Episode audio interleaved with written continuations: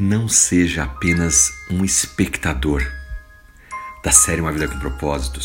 A palavra de Deus nos diz no livro de 1 Coríntios, capítulo 12, versículo 27.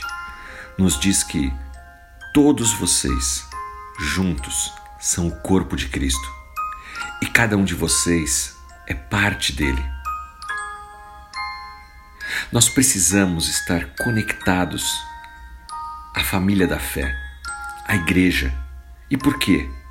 Para que possamos cumprir o nosso chamado de servir uns aos outros de maneira prática.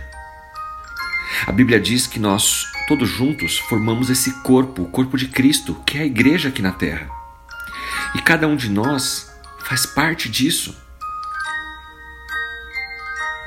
O nosso serviço, ele é necessário no corpo de Cristo. Pergunte a qualquer igreja se eles necessitam de pessoas para fazer diversas atividades. Cada crente, cada cristão tem um papel a desempenhar e todo papel é importante. Não há pequeno serviço a Deus, tudo importa. Da mesma forma, não há ministérios maiores ou menores. Alguns podem ser visíveis, outros podem estar nos bastidores, mas todos são valiosos. Ministérios pequenos ou mesmo ocultos geralmente são aqueles que fazem a grande diferença. Pastor Rick Warren comenta que na casa dele existe um grande lustre na sala, talvez a maior iluminação da casa.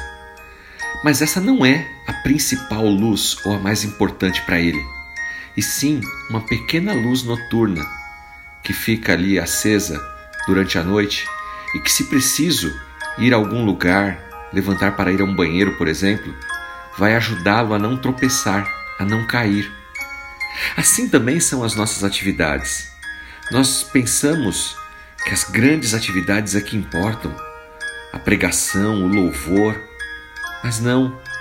Às vezes é a limpeza, é a recepção, é o cuidar de um carro lá fora e tantas outras atividades que ninguém percebe mas que são tão importantes. O que, que acontece quando uma parte do seu corpo não funciona? Você fica doente, certo? O resto do corpo sofre. Imagine se seu fígado de repente decide parar de funcionar. Aí eu vou tirar um tempo para mim. Eu não vou mais participar do grupo, assim como um membro na igreja. Eu não vou mais, eu vou ficar de fora. O que, que vai acontecer com o corpo todo? Vai ficar doente e no final a pessoa vem a falecer. Seu corpo morreria. E hoje milhares de igrejas estão morrendo justamente por causa disso de cristãos que não estão dispostos a servir. Ficam ali à margem, só como espectadores. Vão para a igreja para serem abastecidos. Eu vim para receber, eu vim para ser servido e não para servir não entenderam ainda o que é o Evangelho de Jesus. Amar e servir ao próximo.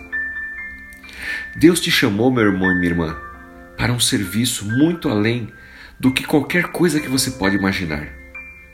No livro de Efésios, capítulo 2, versículo 10, nos diz que Ele nos criou para uma vida de boas obras, as quais já nos preparou, mas nós precisamos praticar. Sempre que você serve aos outros de alguma forma, a mais simples possível, na verdade você está servindo ao próprio Deus. Pense nisso. Não seja apenas um espectador, alguém que vai para a igreja e senta no banco esperando ser atendido, receber uma porção da palavra e sair dali sem ter ajudado ninguém, sem ter ajudado a própria igreja da qual você é membro. Somos chamados a fazer parte desse corpo, dessa família e ajudar uns aos outros. Que você possa colocar os seus dons e talentos a serviço da sua comunidade, ajudando e abençoando outros irmãos, assim como também será abençoado por eles, em nome de Jesus Cristo. Amém.